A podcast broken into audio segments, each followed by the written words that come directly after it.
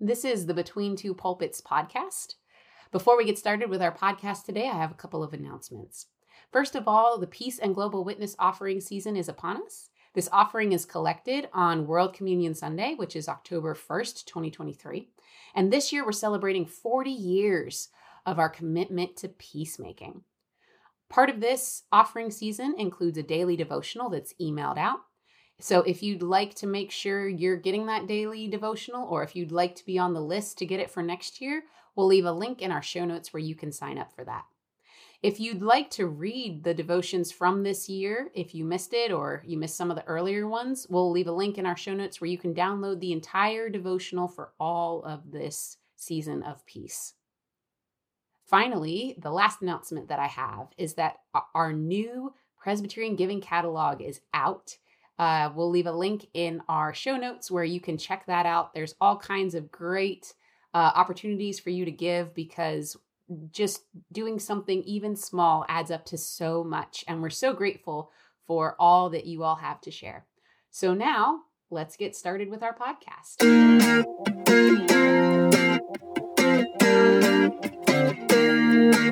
Welcome to Between Two Pulpits. Um, I'm one of your hosts, Katie Snyder. My other host here is John Wilkinson. Say hi, John. Hi, John. No, hi, Katie. Uh, we're grateful for everybody who's listening to us right now. Today on the show, we have special guest Carl Horton. Um, so we're really excited to have him. So since 2011, Carl has served as the coordinator of the Presbyterian Peacemaking Program. He is highly committed to equipping peacemakers and strengthening the church at all levels for its engagement in peacemaking. In his free time, he is a backyard farmer, piano student, and dog wrangler. To learn more about Carl, you can read his full bio in our show notes. Carl, welcome. Thank you for being here. Hi, Katie. Hi, John. Thanks for having me. It's great to be with you.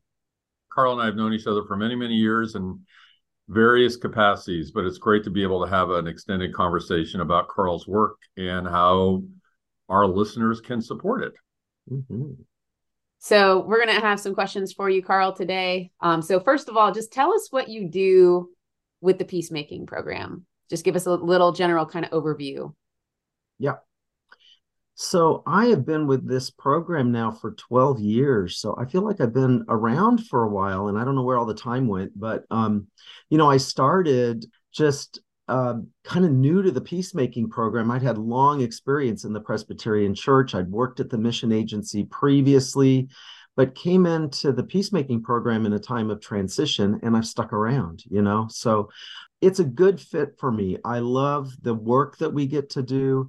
Um, the peacemaking program is um, a program that was established by the General Assembly, an action of the General Assembly, and a policy, peacemaking the believer's calling. So we are celebrating about um, 40 years now of the commitment to peacemaking, which sort of launched the denomination wide effort for congregations to identify themselves as peacemaking congregations. Um, so I've been with the program 12 of those, you know, 43 years. So maybe, you know, long enough to um, really have have gotten familiar with the program and what we do and really um, understand the impact of a denomination having a program like the peacemaking program. So, one of the things that I think is really most special about it and unique is that it's not just at one level of the church, but it's at all levels of our church. It's a it's a program that begins really in the congregation with a congregation making a commitment to be a peacemaking congregation and engaging in peacemaking work in their community, in their congregation, uh, in whatever way they um, feel called to that and then also our mid councils, our presbyteries, and our synods. Peacemaking happens at that level, and then it also happens at um, the denominational level through uh, through the office that I get to be a part of. So, if a congregation wants to is not a peace currently a peacemaking congregation, but is interested in that, how do they how do they like sign up for that or declare that? So that's what congregations have done for 40 years is become peacemaking congregations. And what they do is there's this thing called the commitment to peacemaking. And it identifies about eight ways. It's a little bit like the marks of membership You know how when somebody joins a Presbyterian church, we say, here's what it here's what it looks like to be a member. You don't have to do all of these things at the same time, but these are the expressions of being a member of a Presbyterian church. It's kind of that way because it, there are sort of marks of Presbyterian of peacemaking congregations. And so this is how it's evidenced. And so a congregation through its session there's some study you can do. There's some materials some biblical foundational material about peacemaking some theological material that's available on the website. But ultimately a, a congregation a mid council an institution can sign the commitment to peacemaking and that you know we still have those on file in paper copies in the office you know nowadays uh, i think we have a little bit more of a digital option for that and all of that material can be found on the peacemaking web page which is you know presbyterianmission.org and then you just do that slash peacemaking and that'll get you to our web page but there's a tab that says becoming a, a peacemaking congregation making the commitment living out the commitment.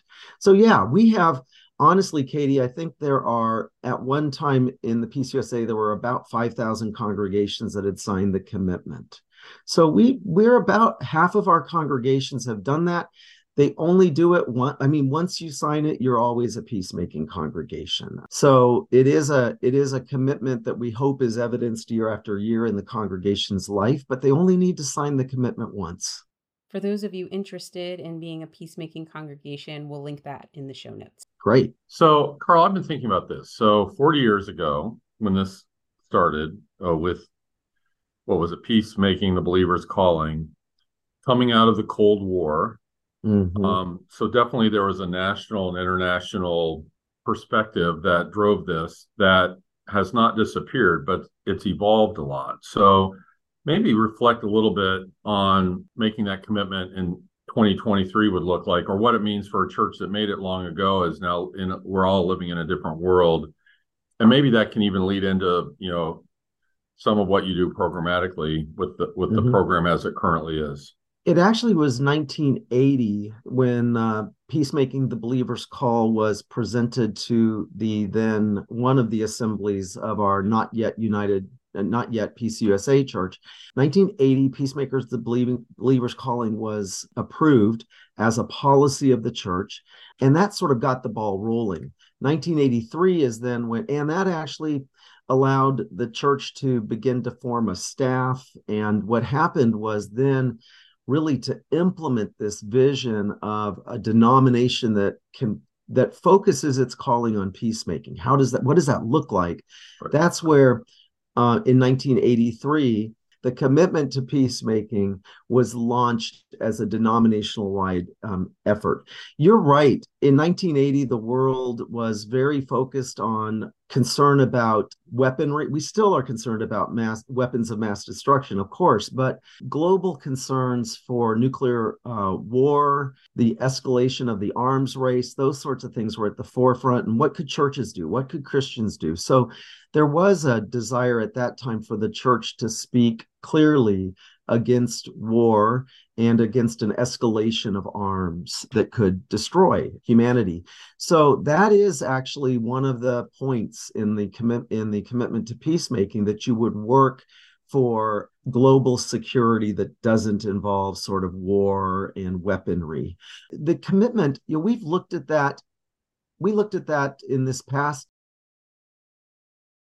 since 9-11 and thought okay how does hmm. this need to change and you know um, i don't know if it's sadly or fortunately the, the priorities of the commitment to peacemaking are kind of unchanged the mm. issues that we address right that churches care about have certainly changed so today in, in 2023 you know there is a greater emphasis in our work on things like uh, migration and immigration refugees uh, congregations that are wanting to attend to those issues as a part of their peacemaking work. Certainly, violence in all its forms, but gun violence is one that we hear from a lot of congregations that they want to know. Uh, they want ideas on what they can do to help end gun violence because it's touching all of our communities. You know, we're also focusing on uh, militarization and militarism because we see even local law enforcement becoming more militarized and our our you know our everyday lives are so so very militarized. So, poverty, racism. So, we're very aligned with congregations that are engaged in Matthew 25. Our peacemaking congregations have been doing Matthew 25 work all along. So, that to me is something that's right at the forefront of our work. A lot of our congregations fo- focus their work, um, their peacemaking work on homelessness, uh, unhoused people, poverty, racism in their own communities. So there's lots of overlap for us. I appreciate you bringing the Matthew 25 tie in there too, because I think a lot of people do wonder about like how does that connect or not connect. So I'm glad that you you mentioned that. Yeah. We we've always allowed congregations to define what peacemaking work looks like to them you know, we get so many different expressions of peacemaking, and in part because the Peace and Global Witness offering is kept uh, locally and regionally, a portion of it remains with the congregation. Congregations really get to decide what do we do, what how do what are our passions, what are our commitments in peacemaking. A lot of those do align with Matthew 25, but they don't have to. Um, I do think it's an easy fit for a peacemaking congregation to say, sure we'll be a matthew 25 congregation. I think that's an easy fit. One of those things in matthew 25 is congregational vitality right? Growing vital congregations. I have always said if you're a peacemaking congregation doing peacemaking work you're already a vital congregation. So i do think one of the things about the peacemaking program and the commitment to peacemaking is you know for 40 years we have been nurturing vitality in our congregations by helping them engage with these really on the ground issues that are right in their congregations and in their communities. And so, and I love that the Peace and Global Witness offering doesn't tell anybody, any congregation, what they have to do. They get to decide. We have provided um, some new resources that I'd love to tell you about in a bit that we've hoped will help stretch some of our congregations into new ways of engaging in peacemaking. Because I know sometimes we get in a rut and we do the same rinse and repeat. We do the same ministry year after year, and it doesn't give us life anymore. It's just like we're on the ministry treadmill, treadmill because we've always done it this way. So we are hoping through some newer resources from the peacemaking program to help congregations imagine avenues for peacemaking work that they maybe haven't tried before? I was going to ask two different questions, so you can answer them however you want, Carl. But mm-hmm. I, and you just alluded to one. So talk about those new resources and how people might access them. But I'm also interested in, you were just talking about congregations. Maybe give us an example or two off the top of your head about how some local congregations are using their portions of the offering, because I think it's a good entry point to what this offering can do to benefit a local congregation as well as our national work. Mm-hmm.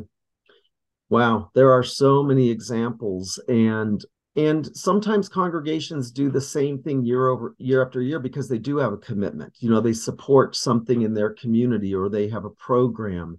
But sometimes they are willing to explore new ways to use their their uh, peace and global witness funds.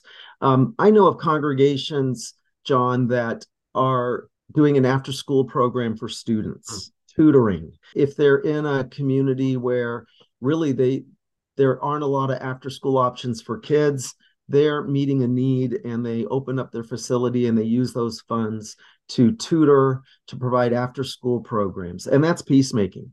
That is absolutely peacemaking. I know a church that, or a child, she was a child at the time, but this has been going on for years. They they noticed that some children lived in situations where they didn't have beds and so they started this ministry of collecting beds and making those available to folks that were living in poverty. So making sure every every child had a bed that was that church's priority. We have congregations that uh, join with community groups in uh, anti-gun violence programs and support uh, different initiatives in their community to limit uh, gun violence or address gun violence. We have folks that are providing resources for refugees in their community. Some of our congregations support mission co-workers with their Peace and Global Witness hmm. offering funds. So I think that's I think that's a great way. If you have a relationship with a mission coworker, they use their peace and global witness offering funds to support that person's ministry and it's all about relationship. Oh community gardens.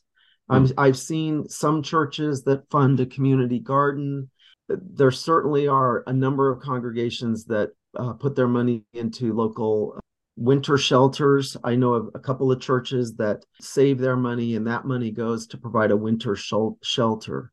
And churches that open up their um, their facilities uh, with other churches in the community. So they kind of rotate in wintertime, uh, providing shelter for folks who are unhoused. So I've seen some that do programs in schools, anti bullying, providing resources for children. There are materials that they can get for families for at home. A sort of peace building. I, I wish I could tell you all the ways they're used. I don't even know, to be honest with you.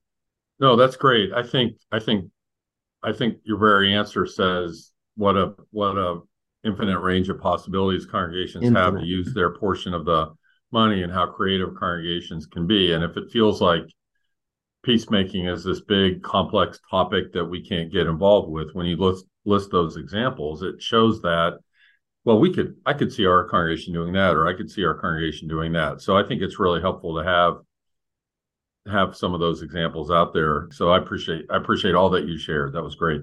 Yeah, one of the, you know, right now, one of the programs going on, which I am sure this is a part of how congregations use their peace and global witness offering funds and express their peacemaking commitment, is our international peacemakers who are itinerating right now. They were in Louisville for orientation last week. They left on Friday. They will be um, through World Communion Sunday. So um, they're here for about a month and they're hosted by our congregations, mid councils. So I know those congregations that are a part of hosting teams for peacemakers are definitely, definitely. Um, com- that's this is a part of the way they express their peacemaking commitment. But I bet some of the funds from the Peace and Global Witness offering are helping to make that possible. Certainly, those funds help make what we do possible because international peacemakers is one of our one of our biggest programs of the year when we bring partners from we basically bring individuals from partner denominations and organizations to itinerate across the PCUSA and tell stories and build relationships and and have in-person visits which are so important these days. How many peacemakers are here right now? So there's 8 that's um, great. Wow. Yeah, we've had anywhere from um, six to 15 in a given year. This year there are eight. Two of them are accompanied by um, mission co-workers who are serving as interpreters. Ah. Um, but yeah, eight persons got through the visa process to join us and arrived last week and will be um, traveling throughout the PCUSA. And honestly, they're going to all points of this country, all over the place. I think we have 43 presbyteries that uh, issued invitations. Wow. Yeah. That's terrific. So, Carl, I'm going to switch gears a minute. Uh, tell, tell me how you got involved in this work. What was your sense of call to this work? I initially came into the PCUSA I mean, like many other people, I, I served congregations, um, like you, John. I mean, not as right. I, I served congregations in uh, for for ten years, and then at that point in my career, I was invited to come and do a um, take a position in Louisville that was doing leader development, and I oh. was I was sourcing um, elders, deacons. It was called church leader support. So. Hmm you know in my that position ended and then i did some interim pastorates which was a great so i i sort of went from having a great sense of call to um, equipping congregational leaders to helping congregations through transition. And then i was invited to sort of merge those it, it, this is how i understood it i guess invited to merge those gifts or at least interests in helping to equip leaders in in churches and help a program through a transition mm. so peacemaking wasn't especially my wheelhouse at the time i was i was a I had been a pastor who promoted the offering and and had a congregation that expressed its witness in peacemaking ways but coming into the program i was it, there was kind of a steep learning curve for me but what i found was it was really a fit. It was a fit for me not only because i really enjoy doing leader development and giving leaders be they pastors lay leaders any leader in the church educational ministry leaders kind of tools they need and resources but also this you know this incredible program of our denomination that that speaks quite clearly about a commitment to peace and I, I just the longer I stayed with this program, the more it felt like a fit for me with my own personal commitments and passions and my commitment to the Presbyterian Church. And compassion, peace, and justice is a great area to work in. So, all of the offices, you know the colleagues are amazing but you know the hunger program self-development of people our washington office pda the ministry at the united nations. I mean these are just really i think they're hallmarks of what it means to be presbyterian and that we have these offices and these commitments speak lar- speak loudly about sort of the legacy of our church but also the great potential of of of our of our church so, is there anything that you wish people knew about peacemaking that they don't, or like a uh, any kind of like myths about peacemaking, or maybe things that you think make churches like hesitate when it comes to getting started with it? Yeah, I do get that question a lot. Like, like, well, define peacemaking, or what does it look like? And I think each person may have their own preconceived notions about what it means to be a peacemaker. As John said, you know, in the 1980s, being a peacemaker be, in the 1960s 70s you know in each generation i think the idea of peacemaking takes on a different um, notion. And you know i think it can be stereotyped misunderstood um, but what i want i guess what i want to read to you because it goes all the way back to peacemaking a believer's calling honestly 43 years ago i don't think we can say it better today. What is the calling to be peacemaking? And now i'm reading this because i i should have it memorized but i i don't exactly. I, I could paraphrase for you but there's three affirmations. The church is faithful to christ when it is engaged in peacemaking. The church is obedient to christ when it nurtures and equips god's people as peacemakers and then the third one the church bears witness to christ when it nourishes the moral life of the nation for the sake of peace in the world. So, to me, peacemaking is um, what the church is called to do, and we're being faithful when we engage in it. We're really being obedient to Jesus when we nurture one another as peacemakers. And that gets to that sort of equipping and educating not only children and youth, but even ourselves. You know, it's we're never fully formed Christians and we always can grow. So when we we continue to nurture and equip one another to be peacemakers, and then this third one is where we bear witness, and the church does. We bear witness, and I think the PCUSA does this very well. Um, when it, I love this language, when we nourish the moral life of the nation for the sake of peace in the world. And honestly, now there's no time. I mean, that that commitment right there is so needed even today and especially today. The moral life of the nation for the sake of peace in the world. So i think i think that piece that they wrote years ago i would i i commend it to anybody that wants to it's on our web page but the uh, peacemaking the believer's calling is beautifully written and i think it still directs our work today so, what we try to do is um, to answer your question, we want to educate, we want to help equip people. So, we are, our program does develop resources that can help um, congregations and households equip themselves to be peacemakers. So, children, youth, and adults. We provide training events, we provide conferences. So, we do want to equip and educate. And I think the other thing is we, well, we do follow basically if the General Assembly directs us to do something, like for instance, uh, a decade to end gun violence was approved by the last assembly. We do that kind of work. We do work that the General Assembly directs us to do and um, provide resources for congregations when, when asked for that so and i think the other side of education that we do is awareness building. So not only providing resources on things that folks are aware of but also making sure presbyterians know about certain situations and then provide good resources for those situations or concerns or issues. That's so helpful and i think a lot of congregations are looking for stuff like that before we wrap up today's episode, I want to share with you some information about the Threads of Connection activity from our friends at the Presbyterian Giving Catalog.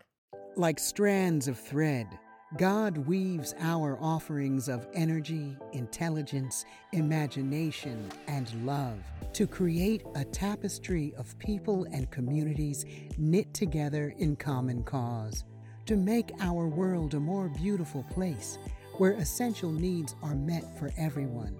Threads of Connection invites each member of your community, congregation, or group to make something beautiful together while connecting with others in need.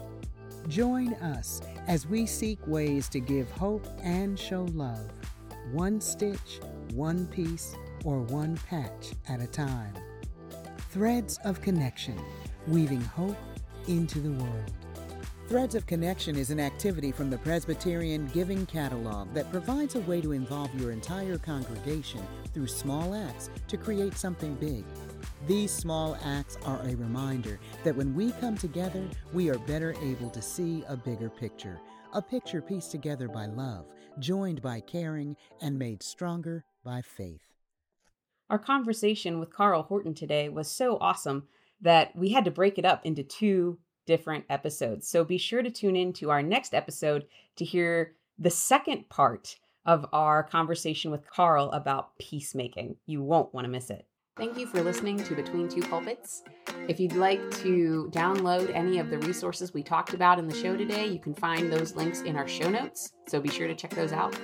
If you like what you heard today, then consider supporting us by subscribing to the podcast and leaving us a review so that helps other people find us as we launch this show. And feel free to share this show with other people who you know might enjoy it. So I want to say thank you for listening and go in peace.